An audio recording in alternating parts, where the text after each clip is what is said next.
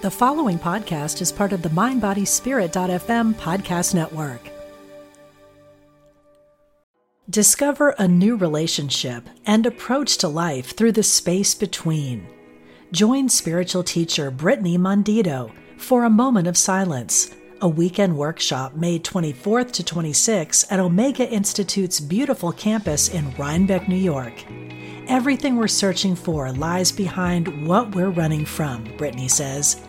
Reconnect with your inner sense of safety, grounding, and centeredness. Learn more today at eomega.org slash thrive.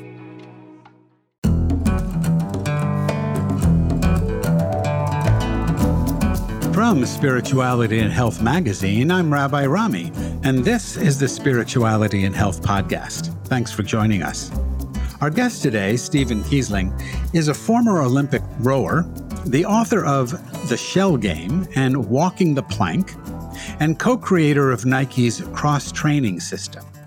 More importantly, for those of us who work at or subscribe to Spirituality and Health magazine, Steve is editor in chief of the magazine. His essay, The Source of the Declaration of Independence, appears in the March April 2023 issue of Spirituality and Health magazine. Steve Kiesling, welcome to the Spirituality and Health podcast. Thanks, Rami. It's great to be back. Yes, we have done this before. Yeah, I, I'm kind of the whack-a-mole editor. This is my third time as editor in chief. Third time. You just can't keep a job. What is your problem? Maybe I'm learning something. I don't know. Anyway. Yeah, well, it's nice to have you back.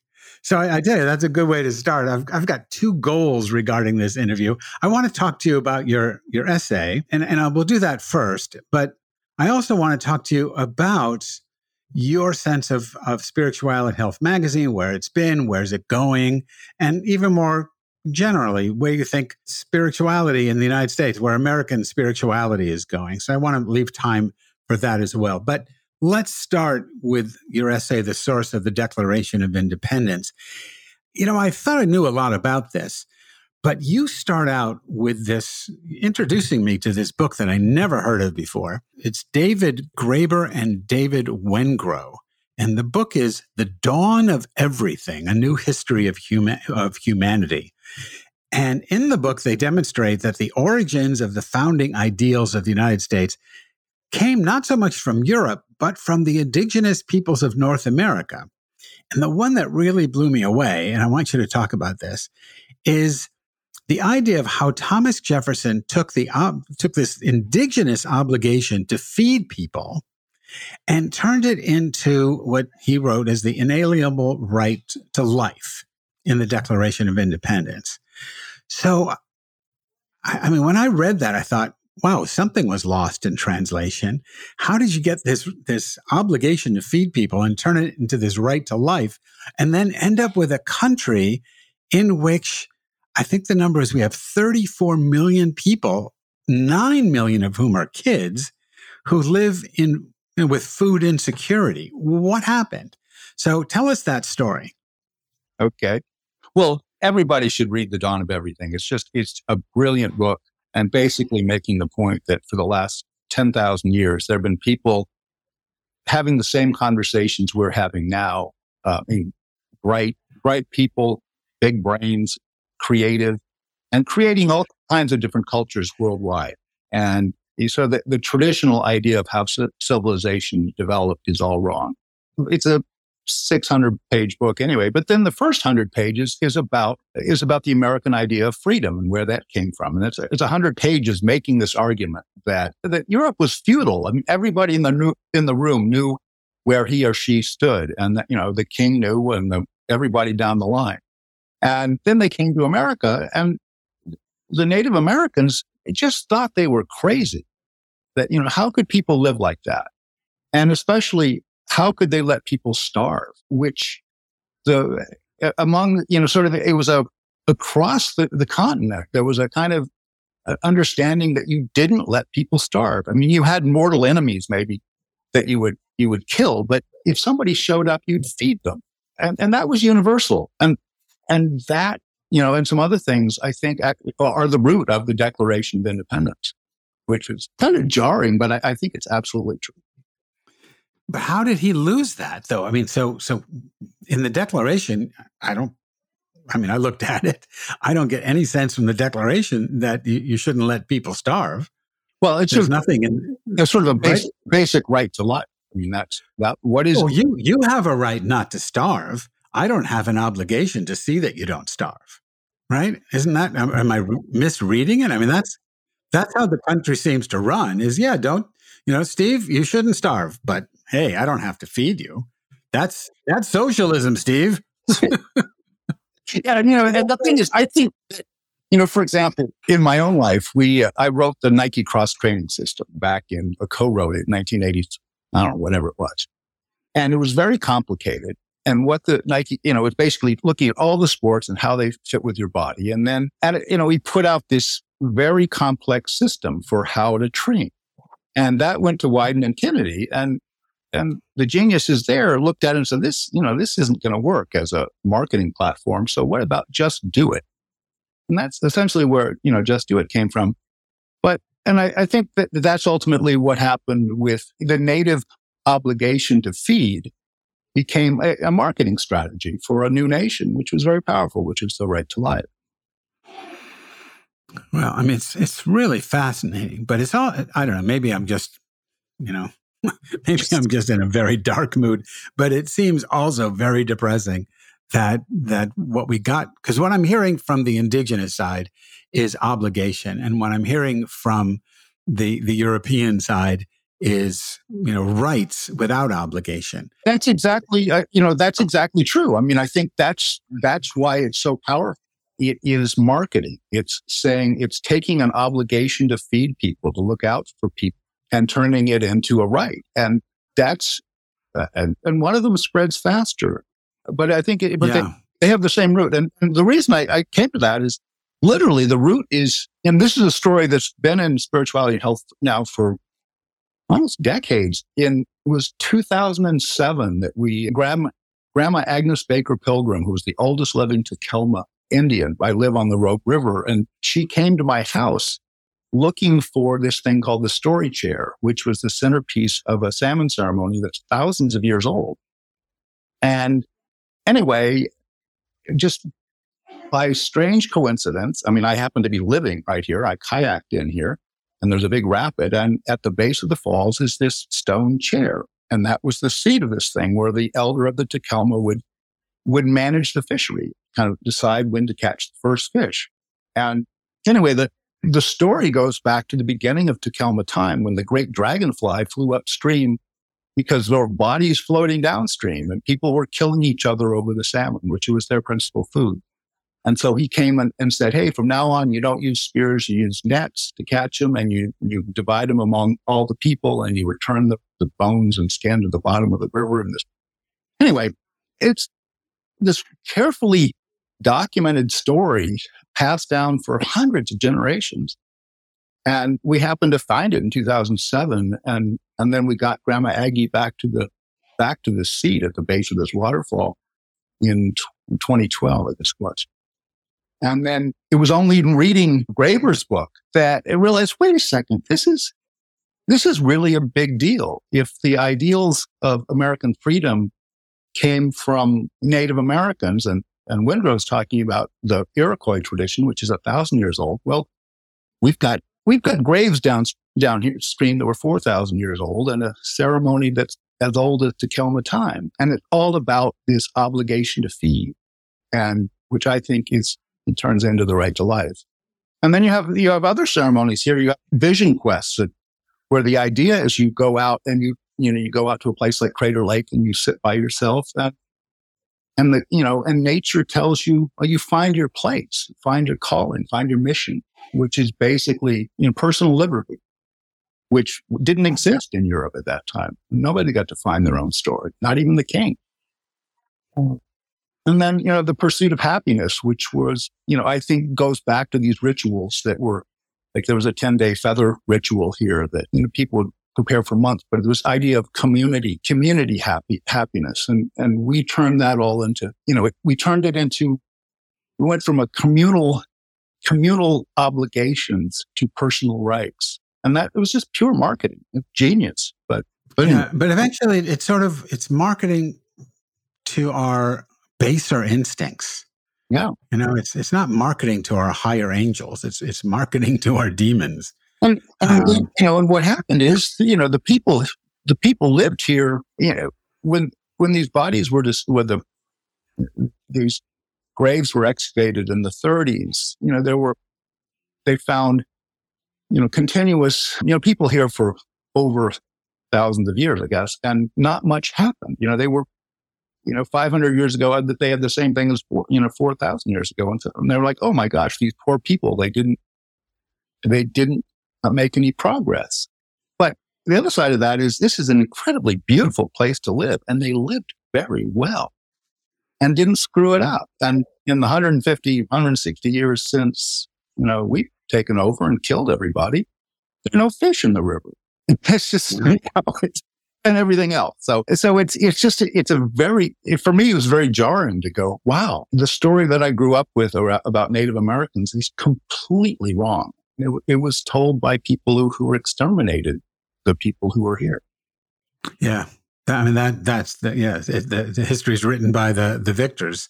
Yeah. So yeah, that, that's what happens. I go on. I, take, taking this sort of out of context because uh-huh. I'm reading about you know Grandma a- Aggie and and this story chair, and I started to think about how important story is, and how it, it, I mean this is going to sound a little weird, and how how amazing it would be if we had a cabinet post, you know, in the government. I don't know what you call it, but you know, the secretary of the story.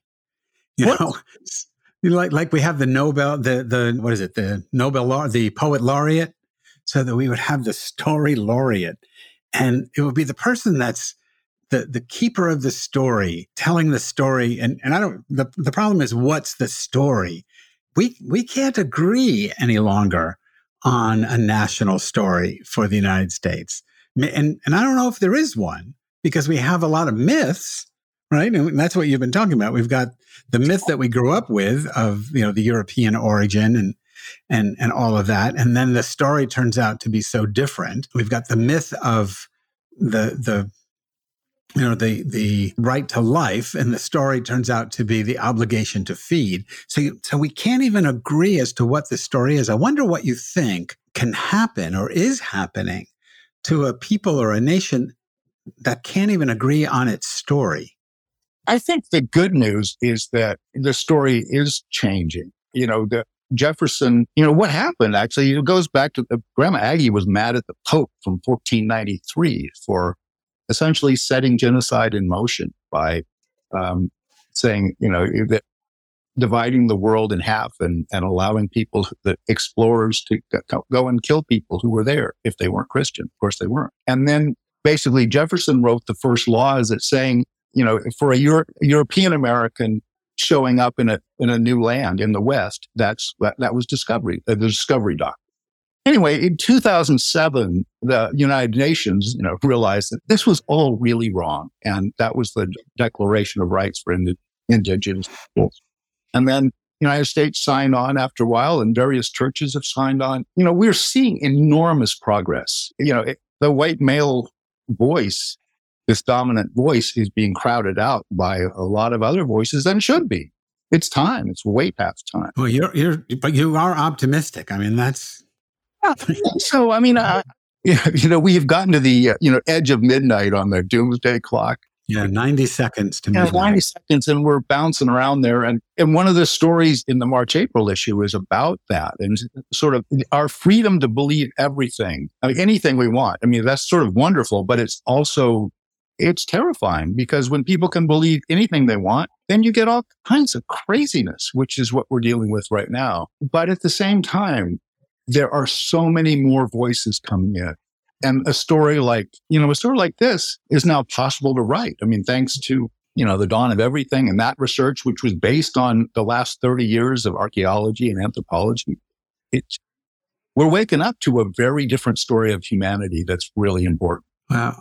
I, I, hope you're right. I mean, I, I certainly hope you're right. I, I mean, maybe it's because where I live, you know, it's not the story that that I hear. I mean, we're fighting you know, in the South, not, I mean, I'm painting with a very broad brush, but, you know, in places like Florida and here in Tennessee, I mean, we're trying to make sure that the only story that gets told is the story you know, of the lost cause of the Confederacy and the South will rise again. And we don't want to hear about slavery and we don't want to know any of these things that are, you know, that, that in any way disparage the white male. And, you know, in my town, we've got the Confederate soldier statue that's just praising, you know, the heroism of the enslaver. So it's, you know, I'm sure it's different in other places, but here the the story that needs to be told and the story that is, you know, that you're talking about in the dawn of everything and in, and in your your article, the source of the Declaration of Independence. I mean, that story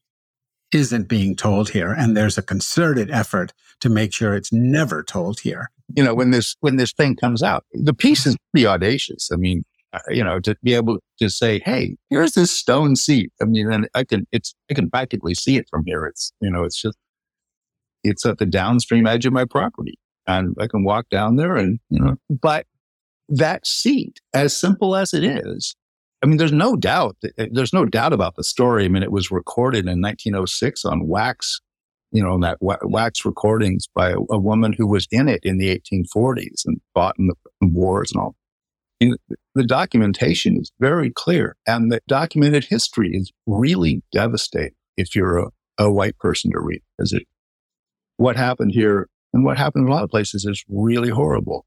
But to the extent that, you know, we can't fix any of it, but at least acknowledging it opens up so much. And I, and I think that's one of the, the good things about the Native American situation is that it, especially here in Oregon, there is nobody who's arguing that it isn't true. I mean, the, the people called the miners called themselves exterminators. And, and we're proud of that.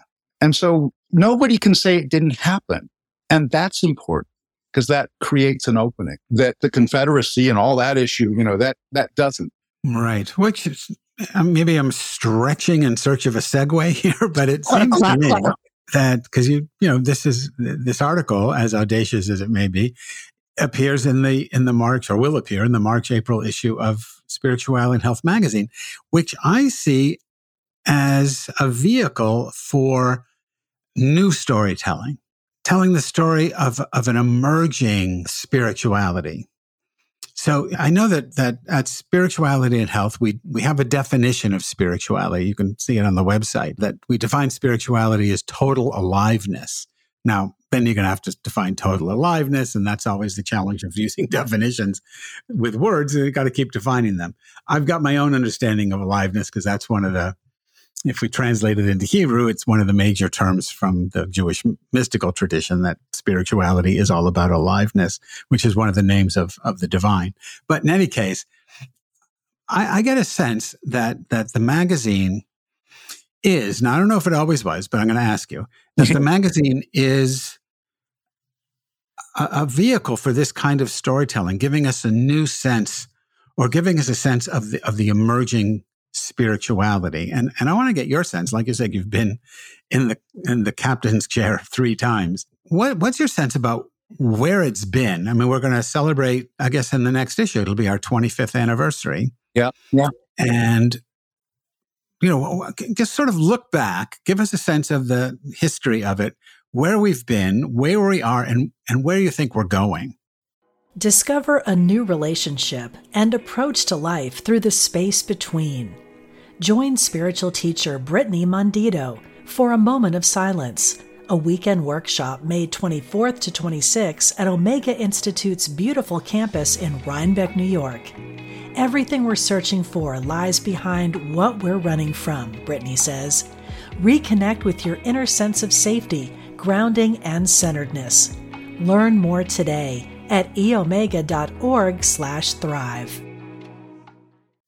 Well, okay, that's so what happened was early 90s, Trinity Church Wall Street, which is the Episcopal church at the base of Wall Street, was turning 300 and they own a, a big chunk of lower Manhattan. This church is older than the country. Alexander Hamilton is buried there and the chapel nearby is where George Washington had a pew. I mean, this is a historic church right at the base of Wall Street. And they did a, a survey to ask what the nation wanted for their, you know, in honor of their 300th anniversary. And the, it came back spiritual development or spiritual growth.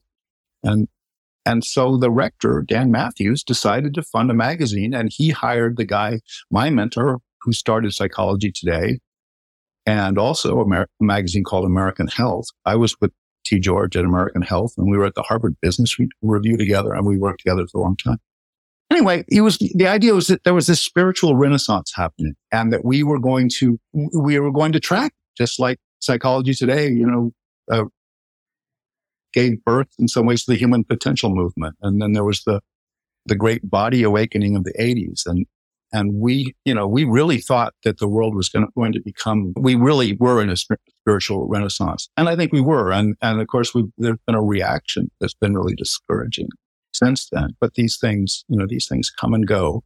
Do, do you see the mission changing? Is it different now than it was? Then? Yeah, you know, I think that part of what happens, you know, for me is it's about the enthusiasm for the mission, you know, to keep digging and and see things change. I mean, 20 years ago, we had a, Anne Foerst was a theologian working at the artificial intelligence lab at MIT. And she was you know, this was 20 years ago and she was wondering about when, when we should baptize a robot because they were, you know, they were starting to make robots that people were interacting with. Of course, now we're dealing with, you know, this artificial intelligence that is, you know, fascinating and terrifying. But those questions are now what, what she was talking about in the magazine 20 years ago are now front and center. And in fact, people are, are accessing her, her writings from back then the questions never end as far as I'm, I'm the, I don't mean questions from me for you, but I mean right. the questions regarding spirituality never end because the quest for spirituality, or you know what we're calling at the magazine total aliveness, never ends. So it can go in the direction of, you know, you can join a religion and find it there. You can join, you know, a, a contemplative community, or just on your own through various practices. You can do it through art. You can do it through music. You can do it through, you know, psychedelics. There's so many ways to to experiment with, explore the idea of total aliveness. So there's no end to the questing. Yeah, and that's um, true. You know, I think one of the really important things, and and is that, well, for example, T. George had one of his uh, reporters at Psychology Today was Dan Goleman, who was the person who coined emotional intelligence, became very famous as a writer.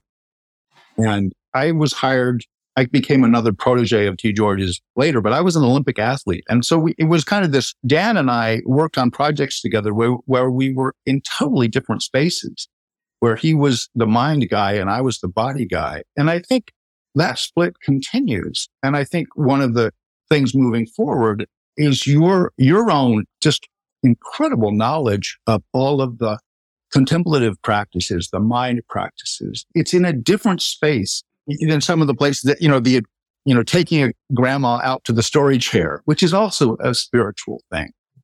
I think that's, you know, that's part of the reason the magazine is still here because we're always in that, in that tension of embodied practices and then this and sort of or disembodied intelligence and, and, and um one one place that we're not going as far as I can tell. Maybe you could say, "Oh, wait, there's an issue coming out," and think, and I'll be wrong. But you know, we occupy an unlabeled space in, in the sense that we're not Tricycle magazine, we're not Buddhadharma magazine, we're not yoga, we're not a yoga magazine, we're not associated with any specific religious tradition, and we don't have maybe once in a while, though I can't think of any off the top of my head, we don't have articles on brand name religions right? We don't, we don't do that. Our approach seems to be our, our area of, of concern, our area of exploration seems to be the unlabeled mm-hmm. spirituality and not, okay, this is what the Catholics are doing. You can, you can look at, you know, Catholic magazines, American, or, you know, First Things magazine, or if you're evangelical Christian, you can look at Christianity today. We don't do that. We're looking at something, and I don't know if it's uniquely American I don't think so, but uniquely postmodern maybe or I, I, don't know if i want to assign a label to it so maybe we shouldn't but it's it's a different kind of space that i think and then I'll let you have your two cents on it. A, a space that isn't labeled because it's moving beyond the traditional form, uh, the, yeah, the traditional forms of religion into something that we're calling spirituality. Yeah. I mean, the, the remarkable thing is that um, an, an Episcopal church funded this thing and they did it not as a Christian magazine. It was an, as, an effort to get, you know, how, how, do we get people to get along? I think, in, in, and, and to feel everybody has spiritual experiences. And then how do we make sense of them?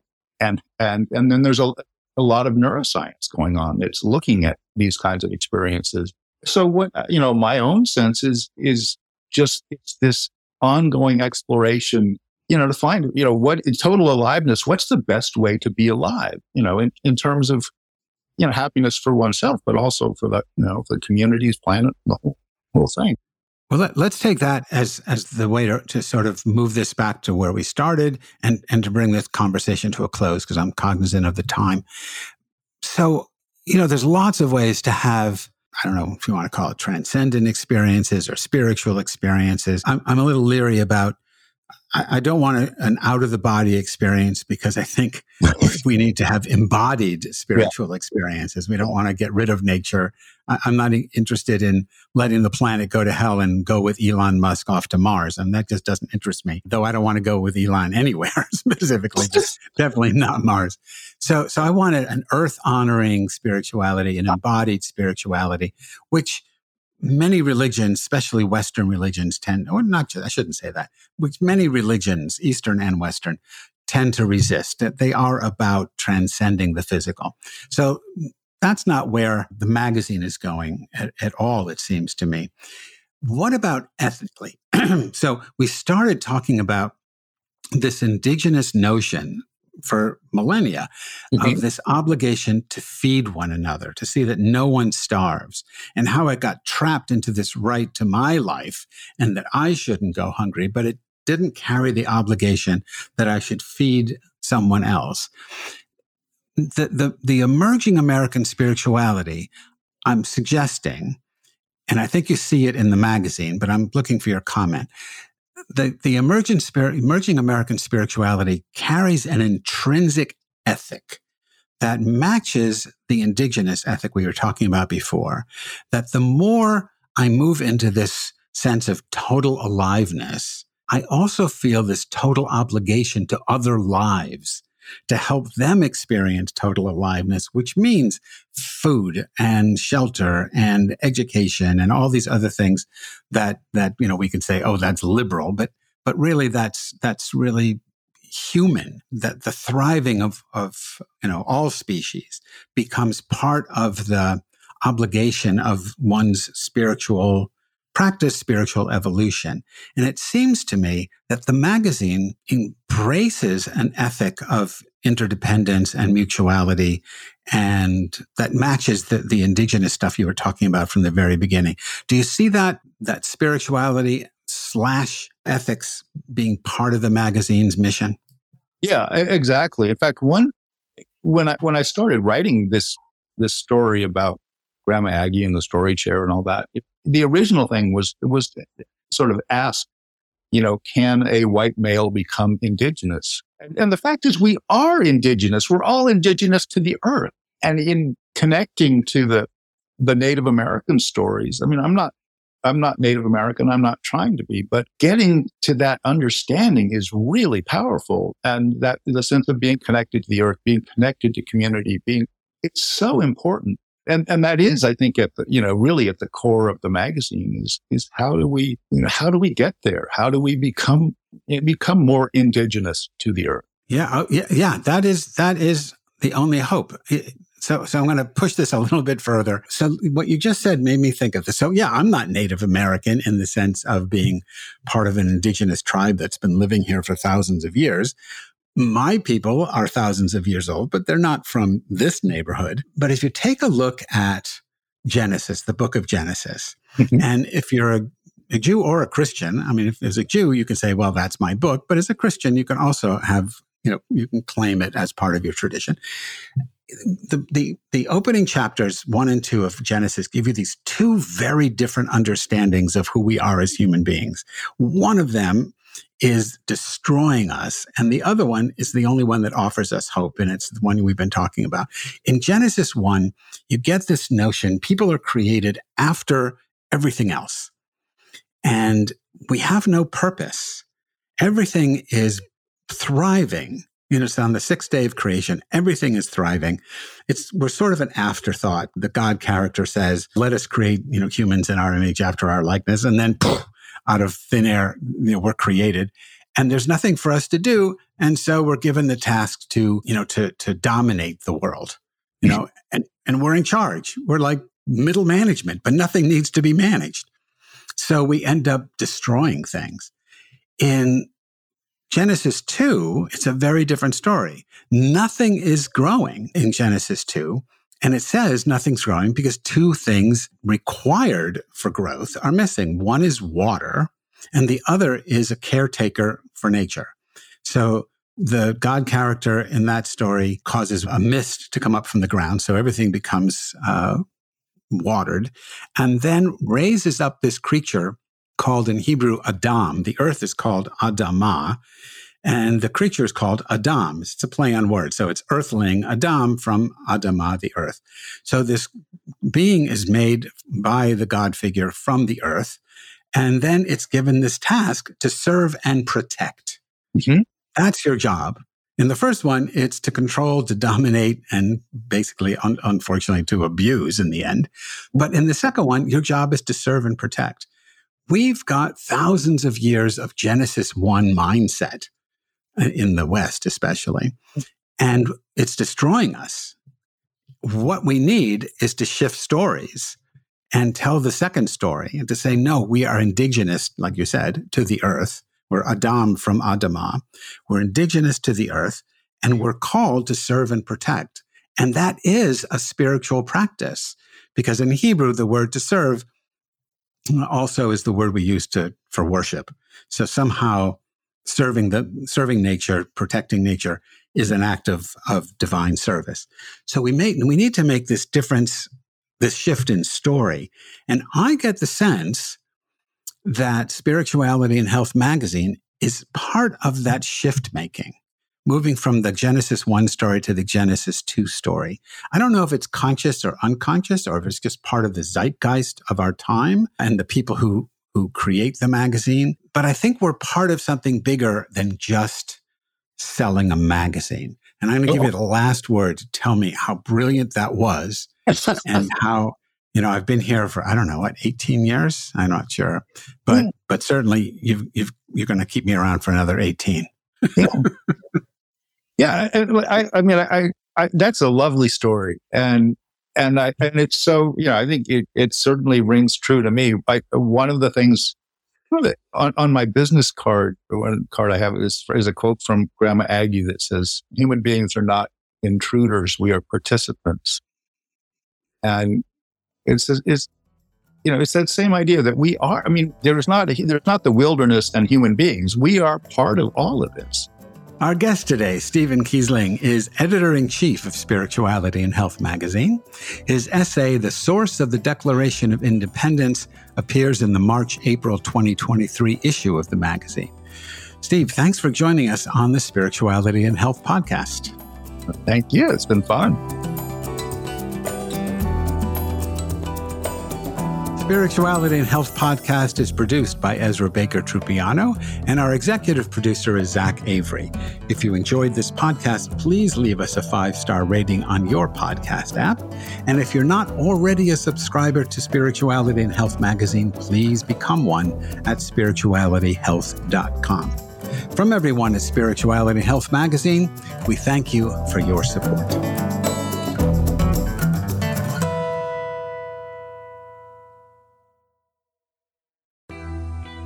I'm Suzanne Giesemann, and if you've ever wondered about life after death or if it's possible to connect with a higher consciousness, I invite you to join me for my podcast, Messages of Hope. It's my mission to share with you that our loved ones who have passed are always with us and we are so very loved. I want to teach you how to live a consciously connected and divinely guided life. Listen here on the mindbodyspirit.fm podcast network.